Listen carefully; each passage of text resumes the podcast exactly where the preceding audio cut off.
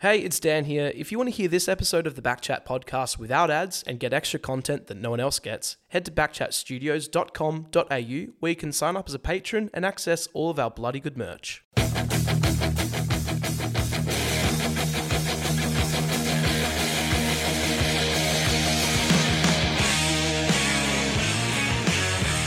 Welcome to the Shelter Footycast live from the underground bunker studios at Backchat Studios. I'm Simon Beaumont, or I'm Simon Beaumont's dad, and Mark Readings is here with us today as well. Hello, Ski. Hello, Bowie. Good to have you in the hot seat. And of course, our esteemed leader, Will Schofield, Yeah. has gone to Europe. And uh, look, I'm not sure whether it's going to be the greatest scoop of all time Mm. uh, catching up with Daniel Ricciardo at the moment, or it's going to get donuts because uh, he's down in the dumps. But either way, it's an interesting time to be over there Yeah. covering Formula One. Yeah, it's an amazing, amazing bit, bit of work by Scully to get himself over for this. I'll, uh, I'll always be in, in great admiration of, of the way he's able to scam these things. We should mention the Southern River Band too. The uh, they, I saw one of the greatest days of my life. Skeet, Yep. Ravenswood Hotel, Australia Day, Southern River Band, great day. That's one of the greatest days of your life. Yes, and I've got four kids, and it probably comes in about about number two, I reckon. And you're a music man, so that's Yeah. good. That you you you you're profoundly uh, music orientated, and Yes. you, you, you pretend that you, you're a musician yourself at times. So yeah, it's good. I do. You, I, I do pretend. Uh, get along see the Southern River Band, Callan, the fellas uh, from Thornlie. They're amazing. Um, the format, if you haven't heard it before or- or haven't seen it before, every Monday and Thursday, a preview of what's to come or a review of what's been on, on that round. And we find ourselves, Skeet, in between in finals week where we have a bit of a lull, but plenty, plenty of um, celebrations and awards on in this period of time. Absolutely. And by the way, if you'd like to get involved with uh, the Footycast socials it's Shelter Footycast, uh, we've got footycast at shelterbrewing.com.au, YouTube, Backchat, uh, Shelter Footycast playlist. Uh, you know, born and bred in Busselton. I'm not great on social media, as uh, you may know. um, so that's where I leave Scully to do all that stuff. But yeah, we always like the interaction. So uh, Yep. you're right. Plenty, plenty of footy, but no footy, if you get my drift. Yeah, I sure do. And shelter, drink it every day of your life. Good drop. Yeah, Uh, it is. It's a massive drop, It's- and the boys do a great job, and we uh, we are absolutely proud to be associated with them. Yeah, so so big moment of, of the in, in this in between this little lull. Um, do you like do you like the bye week? I, I don't mind it, but I'm Why? I well, I don't- well it gives me a chance to sort of See take a breath, reflect, yeah, see my family, um, do the weeding, mow the lawn, all of that sort of stuff. Yeah, see, that's, you, that's you don't like it. That's exactly what I want to do. I don't want to have to be Yeah. asked by my wife to do stuff around the house that I'm not good at. So, Yeah. um, I'm a bit of the, the mind that I reckon you have a, a bye. I didn't mind it before the grand final last year in Yep. Perth. Now I know that was COVID related to some degree, but I think if you're going to give teams a rest, give the two best teams of the year who've qualified, and particularly, for instance, if there's a a bout of concussion, uh, Hmm. Yes. that they that player can get up, or if there's an injury, I'm more inclined to putting it before the grand final as opposed to now because it, allows teams like the Bulldogs who've scraped in um, when they've just made the finals to get the luxury of having a week's break. So no, I'm not a huge. I don't mind the bye, but Yeah. not now. And we should never forget why it came about. The Ross Lyon bye. And we all Yes. remember those days, you know, the tanking and the and the issues with with trying to go into, you know, with, with your best team into into a final series. But also, it's uh, it's there for a reason.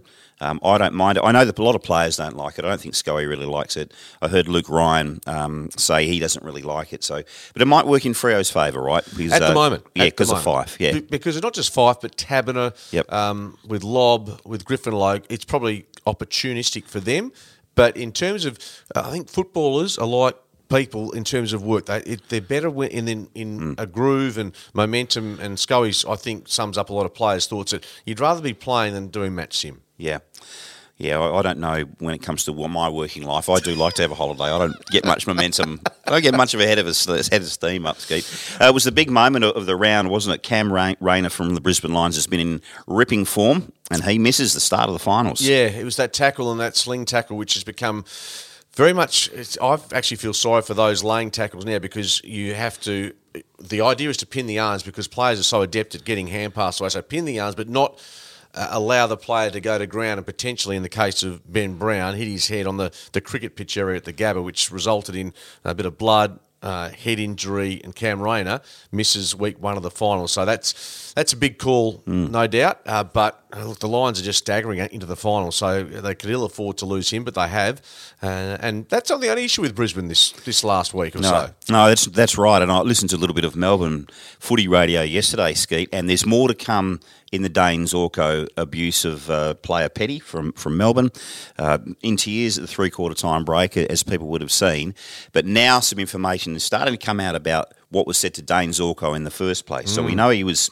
He was unhappy and fired up, wasn't he, Dane Zorko, the Brisbane skipper? Yeah, look, there- there's talk that it might have been he who was the subject of some sledging with regards to female family members. So, look, uh, uh, this the AFL's been really strange with this one because normally if it's a racial, if it's a, a religious vilification, this is uh, really put on the front page with regards to the AFL handing out fines, sanctions. Hasn't been the case with the AFL. They've been pretty happy to see it just pushed to one side Quickly, qui- and it worked on it quickly, So you're right. There's the Zorko side of the the discussion we need to hear because that doesn't give him an excuse or an out, but it certainly might give some clarification as to as to why he went down that path. Five time best and fairest, I think he is, at, his own club, Zorko. He's the skipper and the leader.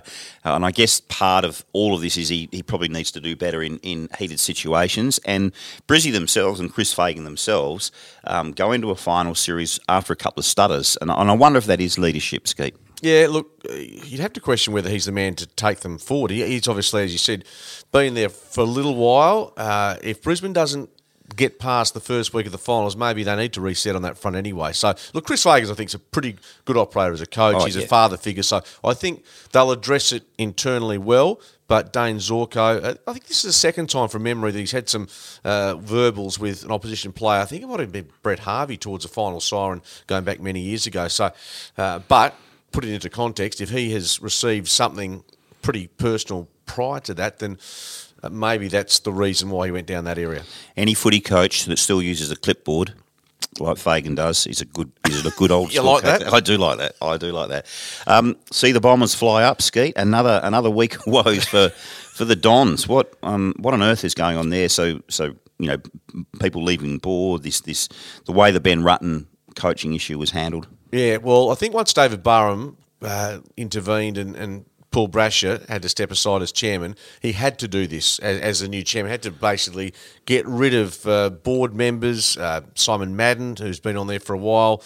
Um, we know that Sean Millman's going to, wind up their head of finance. There's a, a range of, of people that and, and, and contributors they're going to step down in the short term. Uh, the question mark: What does Sheeds do? He's still on the board. He's obviously a bit controversial. He's in town at the moment, so he's Yeah. uh, look. Everyone loves Sheeds, but whether he's a, a board member that um, should hold as much weight as he does is is a question. But yeah, they've got the biggest call is who they're going to get for coach, and at this stage, they're saying they want an experienced coach, which narrows the field down Hmm. significantly. Those that are available and those that would fit the Essendon mould. As I it is. heard I heard you and Scully talking about this last week. And is it a uh, will an assistant coach um, be regarded as having coaching experience? And if they're af- after an Essendon person, well then um, Sheedy and Hird's names get mentioned. But I guess Dean Solomon's probably in the mix as well, isn't he? You have to be, wouldn't he? Yeah. Look, Yeah. and James Hird, that's the that is the extraordinary name that's come out of this. Is there is a push, Mm. a strong push from those within the the Essendon inner circle for him to return as a coach. I think that's extraordinary, but. Uh, I don't say he shouldn't get another chance, but I don't think Essendon is the, the place he should go back to. He's been at uh, the Giants helping out Mark McVeigh. I think Dean Solomon, he again doesn't have senior experience, but he's been in the in the system for a long time. A bit like Adam Kingsley, Yep. who has been appointed this week to the Giants. So uh, the Bombers, what they do give us, they give us some um, the popcorn, and we can sit back and watch them disintegrate over the next uh, uh, couple of weeks, Yeah. and, and hopefully, I mean, from their point of view, just find a coach that gives them gives them some momentum heading into the preseason. A little a little memory and a stat for you, Skeet. Despite the peptide saga and all that went wrong with Essendon during the James Hird stewardship, he's always been the hologram in the MCG Football Museum. He's he's just stayed there despite his fall from grace. He's always been the hologram. There's a Warney hologram and a and a James Hird hologram. So I guess the footy community still regards him in a football sense as a for, as a former gun player and a and a half decent coach, no matter what happened. Uh, let's talk West Coast and Fremantle, shall we? We shall. Mind you, that's the most articulate uh, anyone sat in that seat for the last two, three months has actually sounded. So it's, it's just a, a nice contrast to, to Scully's bumbling and fumbling and coughing and burping and yeah. the rest of it. And wearing a jacket as well, Scully, if you're. Uh, and I won't, uh, yeah, I'll keep the uh, profanities to a minimum because I know Mrs. Schofield will be watching uh, Yes. the, this, all of this today. Not likely. Uh, West Coast and Freo, let's go to Freo. Uh, on, I guess, on the back of the, the uh, terrific news that uh, Andy Brayshaw has won the MVP. Um, and, and is an All Australian selection as well. Um, Freo's best finish uh, for a number of years, Skeet. Has been, and uh, they get to play the finals for the first time since 2015. There's a, a sense of disappointment, wasn't there, when they didn't get the top four finish? That was obviously out of their hands to a degree because of, of Collingwood's win, because of Sydney's win. But I think they can give the first part of the finals a bit of a shake up. And they've got the Western Bulldogs first up. Going back to Andy Brayshaw, isn't that a. I don't think there's anyone in footy that doesn't like a Brayshaw. They're, they're just a Yeah. very popular um, family in footy. And, and Andy's great. Ha- Hamish, who plays some footy over here. Um, I know you're, you're dealing with East Perth. You would have Yep. come across him. Yeah. Really good fella. So, But for Andrew Brayshaw, just Justin Longmuir put uh, an interesting tweet last night just on, on social media saying, uh, you reap what you sow. And that's exactly what it has been for, Andrew Brayshaw. So he's on the bench uh, for the All Australian squad, which shows you just what, what how, how good the depth is there. But yeah, he'll he'll go into the final series with a fair bit of confidence. Um, you know, what was their best win of the year? Was it was it Melbourne at the MCG to break their winning streak? Or was it beating the Cats down in Geelong, which we know how hard it is to win? That they're the two standout games, and they've been very good on the road. Hard to separate, but I think the Melbourne game and given the venue that it was at, uh, which one do you prefer? Yeah, probably go the the Demons. I thought you know the Geelong victory was terrific. Mm. Uh, the Cats probably hadn't hit their their peak at that Yeah. point. So, uh, but to, to bring Melbourne and everyone at that stage was saying, well, they might go through the season undefeated. Well, what they have done is Melbourne has just had that little dip during the, the middle back half of the year, and you can see the timing of it, the, Mm. their, their form back to what they uh, were at the start of the season. Outstanding. So well done to uh, Brayshaw. Uh, Cox, of course, Brennan Cox in the 44 man squad. So, uh, four selections in the 22 under 22 with Brayshaw, Young, Clark, Serong, all outstanding. And as you say, uh, Andy Brayshaw, the youngest player to win the MVP award since Nick Riewoldt in 2003. And we should never forget that is, that's a peer review, so that's, he's voted in by his fellow players, which is a, an, a, an incredible achievement, isn't it? So, so, you know, what is it, 18 clubs, squads of 42 or 44, and they've decided that he's the most valuable player of, of that very large cohort. So, so well done to him. Um, would Does Nat Fyfe play WAFL footy this week? No, Mark. No, he's not. He's been ruled out of that. Has he? but, but it's interesting, isn't it? Because when he came back from that uh, long-term injury, uh, I think it was uh, three months ago now, when he played for, against Subiaco at Leederville, and big crowds were there. Uh, it was considered that was important for him to get some footy. Now I think um, the mindset is give him some match simulation, a heavy training load between now and, and Saturday week. And given his his form has been, it's been interesting. A nearly game against the Giants. I think nine touches, lots of handballs since he's come back into the AFL. Not kicking as much. Yeah. But he's, uh, you know, uh, with Carl the other night, and he said he's no certainty to, to keep his spot on the side. Seriously, he will be playing in that elimination final. You know it, I know it. Yeah. Um, Dual Brownlow medalist. You don't, you know, your skill doesn't go away. He sometimes does look to me uh, as as experienced as he is. He, he has looked this year. that He doesn't quite know where to play. He's not quite sure of his role. And I think he's mentioned that in a few post match interviews. He he occasionally looks a little bit lost, doesn't he? Yeah, that's fair call because I think he's always he's only known being a midfield beast, and now they've got the likes of, of Brodie and Brayshaw and Mundy and Serong uh, working through the middle. He probably, for whatever reason, doesn't fit that that grouping, and so the obvious position for him to play now is forward. But we know his goal kicking is a little bit iffy. His marking is elite. But yeah, you're right. He just looks like a bloke that hasn't played a lot of footy for, for a while. Will Schofield will always say that role players are important in any premiership, and he'll always talk up his own. You know, he, he played every single minute of the uh, 18 grand final. He would have told you that. Yeah, yeah, yeah. Oh, I saw. Yeah, every day, every time I see him, he reminds me. Only the sixth West Coast Eagle in history to, to play all, all minutes in a in a final. How would, how would he come up with that amazing stat? He would have researched he- that to the nth I think he researches himself pretty heavily. He's on very good terms with himself, Skeet, as, as we know. Hello, Scully. Um, how deep can Freo go, Skeet? Um, if they if they play their best footy, if they are allowed to, or if they, they, they turn up, how deep can they go? Well, bear in mind, if they beat the Bulldogs, they meet the loser of Geelong and Collingwood. I, I've said this all all season, and I know the flag mantle shirts have been um, tucked away for Scully for some time, but I've always thought if they could win one final and at home, which they get the chance to do that, that would be big tick for me. Yeah. And, obviously, if they could do that, go to the MCG and, and be really competitive against Geelong or Collingwood, I still think that would be an outstanding season for Freo. That would be me. Maybe I'm being a bit of a killjoy, but I think that would be realistic. Yeah, oh, I think I think so. Given where they've come from, and I've mentioned it a few times. Skeet, the um, it's a young management group too. Yep. Bell, Garlick, Josh Carr, um, Jamie Graham, the the whole leadership cohort at Freo is, is a young group, and that and they are a contemporary group, so they understand the modern game. I think. Uh, let's talk about West Coast. Um, worst season ever. Uh, I think previously when they won the Wooden Spoon, they won three games. Yes. which included uh, a mid-season thrashing by Geelong of 135 points.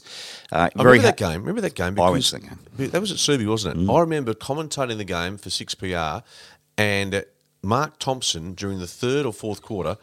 Seriously, he started eating a hamburger. That's right, he did. Just started just thinking, well, this game, and, and we just laughed. We- And he was just chewing away. Now, he was a bit different cat, uh, Bomber Thompson, but Mm. that showed you how bad West Coast were that year. But this season, yeah, it's been been ugly. And you're a, you're a West Coast sympathiser. It has been yes. ugly. Yes, it has been ugly. It's been. Um, I've been listening to it on radio more than watching it because it breaks my heart a little bit. But it's a. Um, it's a. I I guess it's it's part game plan. We know there was a COVID issue as well in the middle of the season, and I've I've had COVID, and it takes you a lo- long time, even at my level, before you can get to the end of the pool again. So right? it does really knock your aerobic capacity around, and I think you could see, you know, when the teams were getting a run on that last lot of, lot of last quarter goals against against West Coast this year. So that's that's certainly a reason, but there's it, reasons and excuses. Um, they've got to sort that out now, don't they? They do. Uh, they've got the John Worsfold medal tomorrow night. Uh, and Tom Barrass might have missed selection in the All Australian final team in the 44 man squad, but he'll be winning the John Worsfold medal you would expect. He's had an outstanding season. You think of guys like Tim Kelly, Jack Redden. Uh, Shannon Hurn as well, I think will be a top five finisher or thereabouts. So uh, I was actually speaking to someone at the club uh, last weekend, and they had to put together the video uh, highlights for for, for tomorrow night. And uh, you're talking about tough years. That's going to be it's a, that's a tough job in itself to try and find. Remember the matches against Sydney and Richmond? It was ugly. Um, but off the back of that, we know that uh, the Eagles will send 10, 12, maybe even 14 players back to the WAFL to finish off the season. So they'll be looking at them. Uh, they'll have their exit meetings in the next, well, intermittently, I'd imagine, over the next uh, couple of weeks. They've got a lot to sort out. Will they go for Luke Jackson? Trevor Nisbett has suggested that might be the case. They they have got room. They've got an appetite. Is it done and dusted with Fremantle? I'm not sure. They've got some list decisions to make, given that only Josh Kennedy has announced his retirement. So they are going to cull some numbers. Uh, on the upside, they've got some young players who are coming through, which which I think towards the back end of this year was important to see from an Eagles perspective. Exit interview. So I get an exit interview out of the chair when Scully comes back? Uh, no, you're an just- exit meeting? No, you see, you're going to be, uh, be like a medi sub. No, the medi sub. You because what happens with you is when I go away for a break at the end of October, you will then probably slide back in and and uh, no, just a, a medi sub situation. Call your Jets.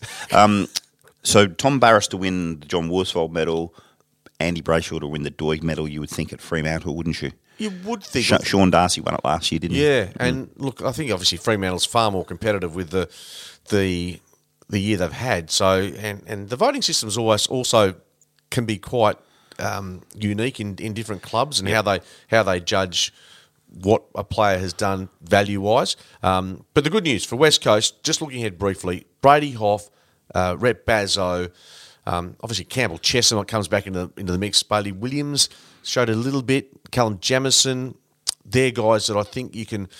Uh, and obviously Joe Culley, who's the number one mid-season draft pick. So there's a bit there. They get a number two draft pick.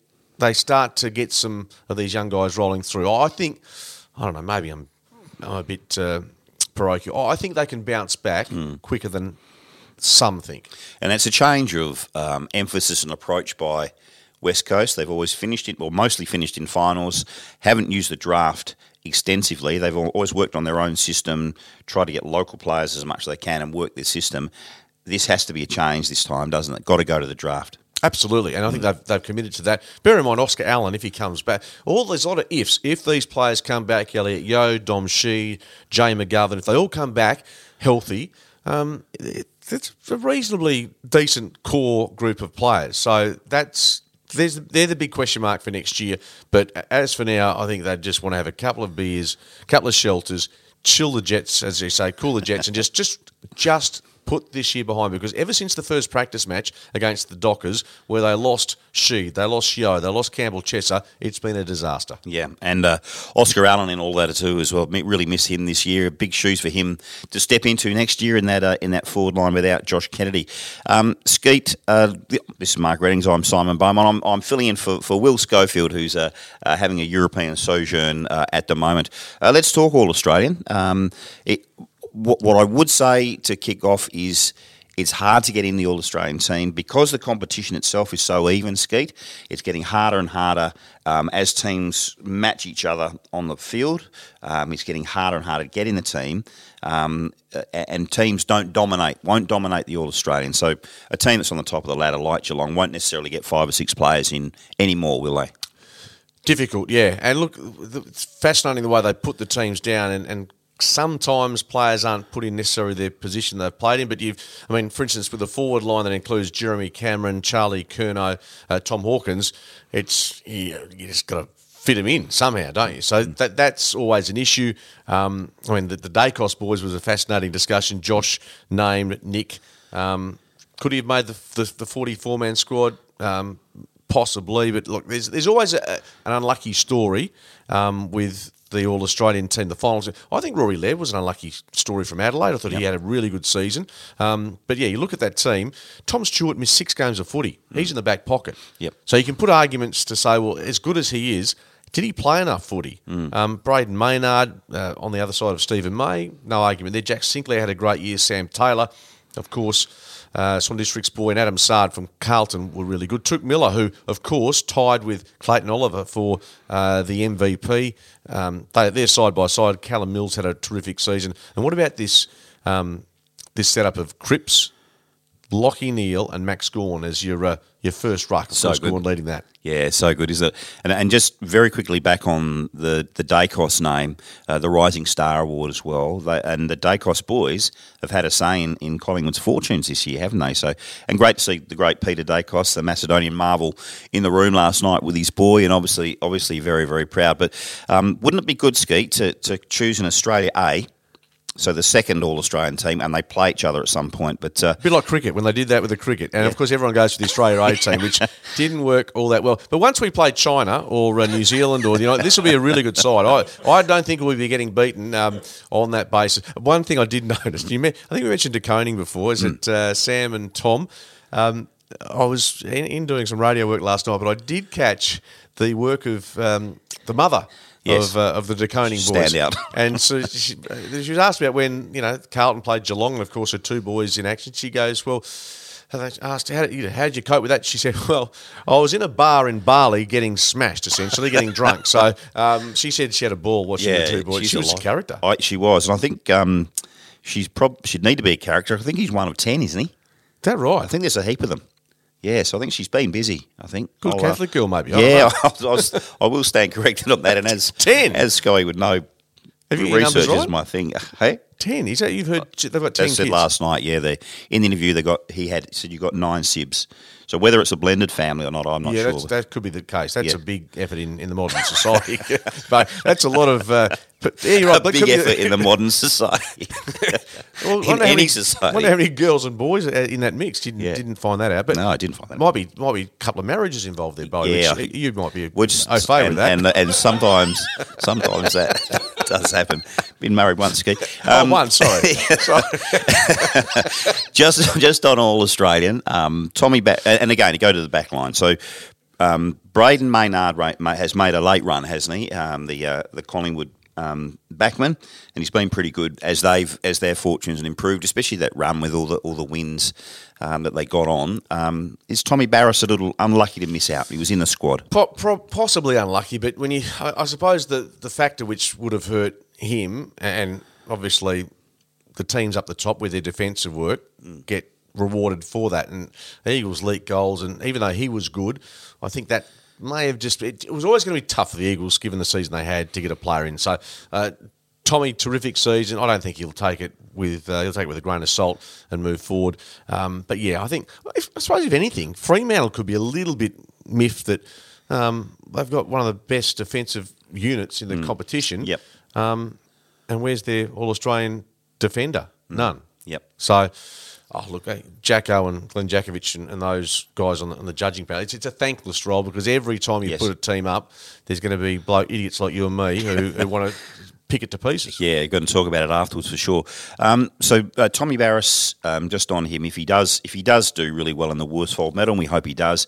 Big year for Tom with um, the passing of his, his father, who you and I both knew and loved, and uh, and the birth of his first uh, baby, first first kid. That's a, a really big twelve months for Tom and the family. Yeah, he's a well-spoken young man. I, I wouldn't be surprised over the summer whether he takes over the captaincy. That's probably the next logical step. Uh, Luke Shuey, terrific bloke, great, great family guy himself, and um, just wonder whether Luke, given his lack of ability to have continuity in his footy, whether Tommy, this is your turn for, for the next for the transition. So that will play out over summer, and uh, you know I think Tom would make a, a terrific captain. Yeah, I think I think Tom got into medicine. I think didn't he, or, or was was on the, on an academic pathway. Did you know Will Schofield has done half a law degree? Oh yeah, you t- told me that the other day, Half which a law degree. completely staggered me. Just Yeah. just given our conversations and just watching him act in, in general. Just being around him. Just being- you would never pick him. It's it's not like that. Uh, you know that that that brainiac that you think, oh, he looks like a bit of a,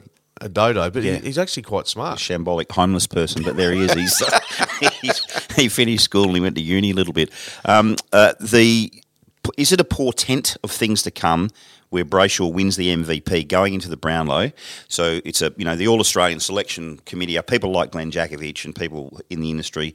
The Brownlow is voted on by the umpires, and we don't always know what umpires are thinking, do we, Mark? No, we don't. We know it's a midfielder's medal, so that's uh, a given. So put it this way: it's not going to do his chance, even though the voting has obviously finished for the Brownlow. But whether whether that matches up with his peers and, and those who've watched him at close range, um, look, we think it's going to be someone like a, an Oliver. I mean, Touk Miller, of course, in that mix as well, given Yep. what he did uh, last night. I can't see, even- to be honest with you, what the Brownlow for me is going to be fascinating to see when Josh Kennedy, for instance, kicked eight goals in his last game. Does he get three Brownlow votes? Because forwards, big forwards, Tommy Lynch did it quite often in the back end of the season. Uh, of course, uh, Charlie Curnow won the the, um, the Coleman Coleman medal. medal. But do they get Brownlow votes? Probably not. They don't anymore, do they? It's just not- It is. It is a midfielder's medal, and Scully will attest to that. Um, um, given the complete lack of Brownlow votes he won in the latter stages of his career, but I, it, I, I wonder if if so he went into favouritism. Um, Andy Brayshaw went into favouritism with the Brownlow probably about a month ago, and then he dropped out again. Um, this might be a fan's myth or, or a commentator's myth. Do, do the players that chat the umpires and back chat and are a bit sort of a bit mouthy on the field um, attract the ire of umpires and thereby not get Brownlow votes? Because Lachie Neale um, is proven that the umpires must like him if he's won a Brownlow. You would have thought they obviously not like Nap. So previous winners obviously don't don't uh, chat the umpires. Um, I wonder about Clayton Oliver in that regard because he is a gun and he has a massive impact. But he's, Petracca will take a few votes off him. You would have thought maybe Maxi as well. But do mouthy players still get Brownlow votes? Yeah, good question. Look, Lachie Neale, I think it just proves the umpires uh, like that sort of boy band look, like One Direction. Uh, that, that Lachie looks like he's a Harry Styles type. You know that He- he's got that sort of look about him, and he's such a you know butter wouldn't melt in my mouth type bloke. So, uh, well, Greg Williams won a Brownlow, and he.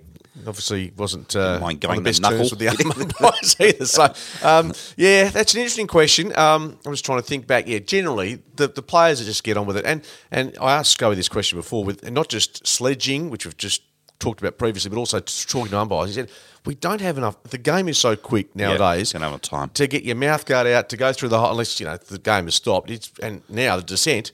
it is almost impossible to you know give the, the good old fashioned spray. So, Yeah. um, but yeah, it's a good point. I think players that just get on with the game. Generally, you can't help it as an umpire. I think, you know, Beaumont been quiet all day, done his job, got plenty of the footy. We'll give him three votes. We'll talk about this next week as the uh, Brownlow comes into focus. So we're a long way out now. But if, if you were a gambling man, Mark, um, I three three two, which you are, three two one in the Brownlow. Just just just as a speculator. Next week? Yeah, for next week in the Brownlow. Who goes three two and one? Who goes third, second, and first? Okay, next week. Yeah, next week. I'll have a think of it. Yeah, Yeah. but it's yeah. I mean, midfielders just pick your poison, I suppose. Yeah. That's that's the question. But Yeah. be nice to see a change up, but it's unlikely. Yeah, that's too right. Um, some coaching changes, of course, which have come through in the last uh, uh, few days. It, it's been it's being talked about in Melbourne as as the coming home, the great coming home of Al Clarkson Clarko back to uh, the shin boners. It has been, and look, there's a great buzz around, and there's now players like Bradley Hill talked about he might uh, join his fourth AFL club. Even here, Blake Acres potentially wanting to, to go and join Clarko. So there's going to be that um, destination club feel about North suddenly when you look at this. How they play their last outing, their final outing of the season, they were smashed by 67 points by the Gold Coast Suns. So I think it's really interesting because as good a coach as Clarko is, I still have my grave doubts that he's going to be able to, in the first two or three years, get them firing. I mean, you still you, you can only make do with what you've got on your list, and I they've got some decent young players, but gee, they're a long way off the pace. Yeah, I mean the first thing he'll try to get back is that famed shin spirit, isn't it? Play with intent, Yep. play with strength. He, he's a he's a tough nut. Um, he, he brings Respect. Uh, Clark, yeah, and Clarko teams bring bring their A game most weeks, don't they? They do. That being said, back into the Hawthorn time, he was, you know, uh, with a club and with a, a list that was as lo- losing experienced players, and yeah, they were getting touched up regularly as well. So look, it's that that's the watch over the summer. Clarkson, and now of course the Giants have picked up Adam Kingsley, who had a really good uh, assistant coach. Been around the the talk of, of having a senior job for the best part of a decade, but Richmond was where he did his best work. So congratulations to him. Uh, he's got an interesting job at the Giants because they've got some real talent there, but they might be losing Hopper, they might be losing Taranto, they might be. Yeah, the salary cap always seems to be an issue, and, and players are always feeling, if they're Victorian based, always looking to get home. It seems so. Hopefully, he can get the job done. And, and of course, the Bombers, as we talked about, is the is the the big question mark heading into the postseason, or he- maybe they'll get it done before um, grand final day. Can you believe that GWS played in the grand final just two years ago? That seems a long, long time ago, doesn't it? It does. Um, yeah, and they, they got absolutely smacked. And they played their grand final the week before against. Collingwood. Yeah, Yeah, they belted. got belted. So, hey, look, to be fair, eh, we knocked the Giants, but uh, two clubs that I guess parallels you can draw: the Gold Coast Suns and the Giants. The Giants have played finals footy, a bit of it. Yep. And the Gold Coast Suns, with Izak Rankine deciding to to Walk. request to trade to Adelaide means they again are in a spot of bother. So yeah, mm. I, the Giants have done pretty well considering where they are. I know they had a lot of financial benefits, but just compared to the Gold Coast Suns, they have they're bounds ahead. Let's look at the AFLW season, Skeet. Uh, a number of new teams coming in. Uh, it's now a, uh, an 18 club season, so the Hawks come in, the Bombers, Swans, and Port. Um, so it, the AFL put a lot of resources and a lot of money into AFLW, and I, you know, as the as the um, manager of three girls in my, you know, I've got three daughters, and I want them and their mates to have an opportunity to, play to play women's footy and to love women's footy like as much as you and I do. Um, but the AFL resource this really heavily, don't they? They do, and they've had to because they're starting from a so low base. I mean, in 10, 15 years, as you say, there'll be girls that have grown up playing footy from five or six years of age, but that hasn't always been the case, as we know. Primarily because the opportunities weren't there. So, yeah, look, it is hard when you watch a game of AFL footy and then AFLW because of the the the background of what guys have had compared to some of the women. And so you just have to show patience with this. And, and I think we're going to need that with 18 teams because the, the, the standard cannot simply go up with an extra group of teams in there. No, that's right. So that's that's going to make it difficult. But look, they're, they've, what they've done with the scheduling of the season, I think, is really smart. Uh, of course, this weekend it kicks off. The Dockers head up to Brisbane to take on the Lions, which is always a tough task. Um, and it all begins tonight. Collingwood Carlton, I think it is. Yeah. So isn't that funny? Two teams that Yeah. uh, went toe to toe at the MCG, and uh, the feelings between those two clubs. So they get it started. El- Adelaide and Melbourne with an early season grand final rematch is terrific, um, and Essendon and Hawthorn. The popularity of those two clubs means that that game's had to be shifted to Marvel Stadium. So that on that basis, it, it- there's exciting times ahead. The standard is always going to be questioned until more professionalism comes in. Of course, they're getting paid more money, which is great. Um, but yeah, there's definite signs of improvement there. I think the AFL is needs to get credit for, for persevering and, and pushing. Now it's up to the clubs to develop this talent and try and source the talent. And hopefully we get a, a really competitive AFLW season. And from a West Coast point of view, Yeah. a couple of victories would be nice. Yeah, it would be between the men's team, the women's team, and the reserves. WAFL. It's been a very, very long 12 months. Uh, the WAFL team as well. Yeah. Uh, season number seven for AFLW. I'm with you. Stick with it. Um, the the uh, professionalism and the, and the athleticism will improve. If you look at women's cricket versus men's cricket at the elite end, um, you know, we've got the best women's cricket team in the world. We've got the best women's competition in the world in the WBBL. Uh, it can happen. And, you know, you, you don't have to look at Meg Lanning and, and, and the calibre of the Australian, Alyssa Healy, Ellyse. Perry, it will happen that, that w- the disparity will be reduced. One thing I do notice when I go and either call or watch uh, AFLW, they're lunatics. They tackle as ferociously, as as frantically as, and they hit hard, and sometimes to the detriment of their own bodies because they just. You think no, no, no, footy smarts here. No, they'll just go at the man or go at the woman, should I say? And it'll be, it'll be carnage because they are so fearless. Yep. Yeah, get onto it. Unlike It'll- us. It all it all starts. it all starts tonight. Um, WAFL coaching. A little bit of movement this uh, this week. Jeremy Barnard from my beloved uh, Royals, who is regarded, uh, you know, through the um, the the three peat back in the day, ski around the early two thousands. That those great East Perth teams, and he was he was brought back into the club to engender that feeling and that spirit again. Uh, Ripper bloke. Um, good coach, but it hasn't worked out. And I've heard Dean Turner uh, talk about this on radio during the week that it's um, it just didn't work for whatever reason. Jeremy Barnard and the Royals part ways. They do. Uh, currently sitting in seventh position. They've had some good wins this year, including uh, a, victory over Claremont, uh, but no finals in his four seasons. Uh, and Barney, I mean, let's be honest, their, their list wasn't great, and it didn't help when uh, Seb Quack got taken by the Dockers in the mid-season draft. So, look, no huge surprise there. Dean Turner said to us on radio last night that it was probably one of the hardest decisions he's had to make, but given Jeremy's great contribution to East Perth. So hopefully there's a, there's a role for Barney in footy somewhere. Ross McQueen, who's a very established uh, junior uh, coach, gets the opportunity for two games. So six wins, ten losses for them. And then I'm commentating Perth versus the Eagles, my team, the Demons, on the weekend. And Gary Moss gets a victory over the Eagles. And then the same day, he finds out that he's going to have to reapply for the job at the end of the season. One of the all-time great footy blokes, Gary Moss. Yeah. played at Hawthorn. I think eight games for Hawthorn. But not one of the great all-time footy calls because why make a guy? Why ask him if he wants to apply again for a job? Just sack him. Yeah. Just sack him. I mean, I'm a Perth man, but uh, to me, move on. Don't say, well, you can apply again. That, it's it's a bit like the Justin Langer. You know, have six months and then mm. then we'll. I mean, that to me, East Perth did so, a, so as a Perth supporter, you're feeling a bit unhappy, a bit, Oh. bad taste in your mouth over it? a little bit, just that, that element. Look, I understand you need results, and no one knows that more than us since 1977, no mm. flag. And the WAFL competition needs a strong Perth team. I, I know that sounds a bit insular, but that's. I think the competition is better if East Perth, well followed, and Perth with a big latent group of supporters can find a way to get success. Uh, Stevie Armstrong, speaking of the Perth DNA, he gets Yep. a chance for the next uh, couple of games to be coach. But guys like Peter Sumich, Peter German, all being thrown up as possibilities to come back and, and coach. And, and we know that, that Barra is, in all seriousness, is, is most likely going to be the next president. So Is that right? He's got a huge task on his hand if he Yeah. does step into that position. Um, you know, Bronte has done it for a long time at East Perth Mm. with, um, you know, and he, and Bron and what what Barra probably doesn't does and doesn't know is is how much work and how much Yep.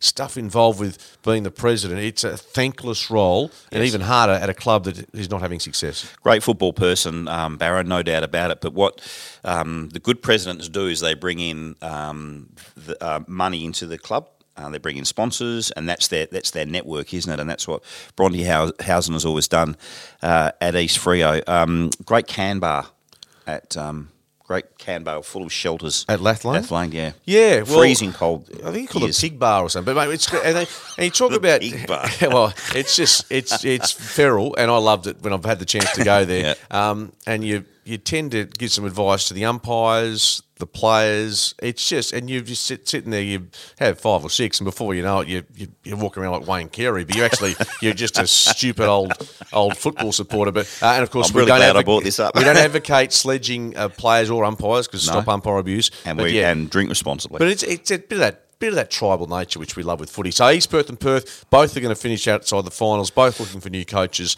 Um, so end of the day, we need to hopefully get a good final series at Leederville Oval Grand Final. Uh, bring it on. couple of debate questions for you and I to have a look at some of the issues floating around in, in footy at the moment. Um, Geelong Collingwood should have been played down on the on the windswept banks of Corio Bay down at uh, uh, Scoey's old patch Geelong. Is this the pardon the interruption part of the uh, the, the the shelter footy cast? Uh, I don't know how we're going to uh, blow on this one, but really, I mean, Geelong Collingwood has to be at the G. I mean, irrespective of you say that Geelong have got the what the home ground advantage earned by finishing top. Is that you trying to put that as an argument? Oh, look, I reckon when, when it happened last time, when Freo were forced to go down there, and Andrew and Freo won, um, you you'll remember the year better than me, and that was an Andrew Demetriou call, one of one of the worst calls, one of the worst calls ever made, and I'm I'm Was that Basil or was it by the, the AFL you been? by the AFL. No, I'm joking. Basel. but I I no no played at the G, play played at the G every day of the week, Scoot. yeah, I mean, to be honest with you, But Fre- but people are asking it, aren't they, in the well, footy world? Fremantle had seven supporters back in 2013 go down to Geelong, whereas, mate, it's going to be 95,000. I mean, Yeah. if it can match what we saw with Carlton and Collingwood, which it probably will for the, that qualifying final, it's a Saturday afternoon. Yeah, I don't think we're blowing too much on this one. I think the MCG Geelong Collingwood qualifying final is done. Uh, so let's let's see where you and I sit if we're on opposing sides of of this. Essendon's um, uh, brand over the last month has been tarnished and has been tainted. Um, their issue, their issues with the ha- way handled Ben Rutten and the possible inclusion of Alastair Clarkson into into their coaching mix. Uh, their board walking left, right, and centre. Great footy names like Madden walking off the board. Um, I reckon they need intervention from the AFL. They can't do this on their own because if you know they're a massive club with a huge membership support, they need the AFL to uh, hold their hand a bit at the moment. No. Well, I tend to disagree with you here, Bo, because if Carlton, which was going through a similar situation last year, remember David Teague and and going through, it was embarrassing the way he was uh, paraded before the media, and it was just embarrassing how he departed the club. Brian Cook came in. They may have had behind the scenes some cajoling from the AFL, but by and large, they're big boys. They made their own bet, Essendon, and they need to, you know, they're a big, powerful club. Intervention? No, not. Don't think so. I mean, North Melbourne priority pick, perhaps. Essendon? No, I think they've they've got enough resources to get this right. Enough good footy people at the club that I'm sure the AFL will be, will be keeping a close eye on how they go about things. But no, they'll be. But how, the, how are they going, Skeet? You come, I mean, they've come out of the peptides saga, which was a, a debacle. Um, um, one of their blokes loses his Brownlow. Yep. Um, they they then stagger through this weird succession thing with with Worsfold and Rutten, um, and and they've st- they're still no better off. Surely Gil can just ring a couple of them and say, "Would you let's let's at least have a cup of coffee on this." And do what? I mean, they, in all seriousness, what, what what do they change? They've already got the change of chairman. They've got board members. Uh, well, they'll probably shrink that board because I think it's by all accounts too large. The coterie groups at the Bombers apparently very much involved in areas outside their domain. The footy department, there's been issues with uh, Josh Mahoney and um, staff members there. So I'm not sure that I guess my I guess my point is in terms of some philosophical help or guidance, whatever Essendon have been doing in the last ten years hasn't hasn't been working on the field or off the field. Okay, no, well, that's that may happen, but I would suggest that uh, the AFL will keep its its its distance on that one, but have a have a look, and, and the Bombers, they're big boys. Put your big boy pants on and, and make the decisions. All right. Now, how does Andy Brayshaw win an MVP as voted by his peers, but, get, but he gets named on the bench, Skeet? Uh, well, why isn't he? Why isn't he at the first bounce in the middle? Okay, well, if we have a look at the All Australian team, I think I mentioned Cripps and Lachie Neale. Does he go ahead of those two mids underneath Maxi Gawn? All I'm saying is it's such there's so many quality mids in the AFL that despite what is most valuable player doesn't mean you're the best player in that sense. Mm-hmm. You you tend to dis- you think that if he's most valuable player, he should be in the starting side for All Australian. Well, it, it, I guess it's part of the All, All Australian selection process. So who goes out? Does Cripps go onto the bench, or does Lachie Neale go onto the bench? Um, but I guess the whole it's the controversy of All Australian has always been about um, fitting those players. So I think Nic Naitanui been on the bench previously, hasn't he? And other other players like that. So uh, if you were serious about it, and it was the first bounce, and you were playing China. Um, I I would I'd if he wasn't on the bench, I'd have him on the ground in the first three minutes. Andy Brayshaw. Speaking of China, I, no, seriously, I commentated gymnastics at the 2012 London Olympics, and I did trampolining, Yeah, and with Liz didn't And do you know who won the gold medal that day? And I, I was his name was Dong Dong, and I it was Dong Dong Can Dong. you check research team? Dong- Could you please check that? Dong Fact Dong check. wins gold gold. I said it was like so. Anyway, China. Good luck to them if they end up playing this team because they'll get absolutely spifflicated by uh, Maxi Gawn and co. We talked about um, Andy Brayshaw's chances in the Brownlow, um, I th- and again we'll talk about this next week. But this notion of being the most valuable player in the All Australian team, um, I I guess we'll always argue about it, and it's still pretty good fun. Uh, most of the All Australian selections were right, weren't they? I think so. I mean, there's there's arguments for everyone. I thought Rory Laird a bit unlucky, but again, you still have to find someone to to displace. Tom Stewart missed a bunch of games because of suspension. Could that have been uh, a little cross against his name? Clearly, the, the judges thought not.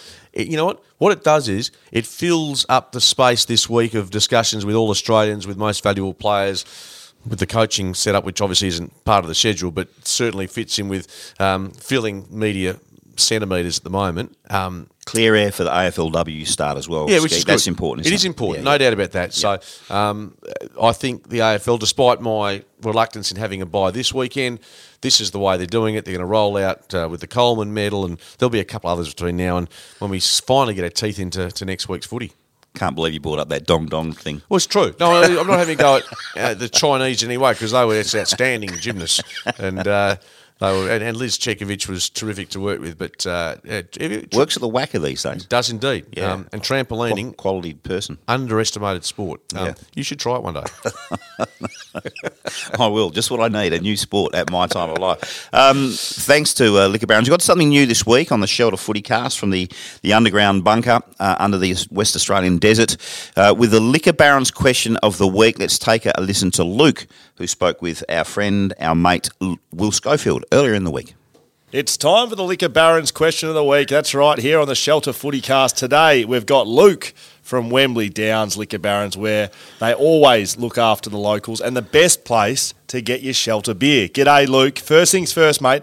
Which shelter beer is your favourite at the moment? Mate, it's got to be the summer sour. Okay. Um, yeah, mid strength, um, so you can drink more of it, and uh, it's pretty crushable. Yes, mid strength, and you can drink more. I know um, Dan, our producer here, he loves doing the sours. Very good. Now let's get to the question of the week. What have you got me got for me for the Liquor Barons question of the week, Luke? Mate, I want to take uh, you want you to take off your uh, West Coast hat for just a second. Okay. Uh, do, do you think um, the uh, block on Maynard was a free kick? So you're suggesting that there was a block on Brayden Maynard in the 2018 Grand Final? Is that what you're saying, Luke? I'd have to be suggesting it because it wasn't paid. Okay, I'll run you through this very quickly. So this is the moment, right? This is the McGovern to Vardy to Ryan to Sheed. Everyone knows it, but the Sheed part of the moment. Uh, look, I'm, I'm, I don't even need to take my West Coast hat on for this. I need to keep it on. Uh, Dom Sheed was blocked uh, by Willie Rioli. He blocked Brayden Maynard. The umpire didn't pay that. He then played on, didn't call that. And Dom Sheed's never kicked a goal like that in his life. He may have had his eyes closed and he sunk the Collingwood Magpies. I'm sorry, Luke. Sorry, mate. Yeah, yeah. So, so was I, mate. I had a same game multi riding on that. It cost me. I, I, he, funnily enough, he popped in the store the other day, and I was, uh, I was this close to saying I forgive you. But you, don't, you still don't do. You. you boys are a chance this year, though, Collingwood.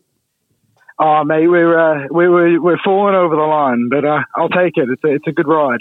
Very good, mate. Thanks for chatting to us. That's Luke from Wembley Downs Liquor Barons, mate. Good luck in finals. Go the Pies. Yeah, good on you, Scully. Nice work. Yes. Independent liquor stores, liquor barons. Yeah, and my great job. local, my local liquor barons, which is in Duncraig, um, liquor store of the year last year. Really? Outstanding. Hello, hello to the fellas. I, I might pop in there every now and then, Mark.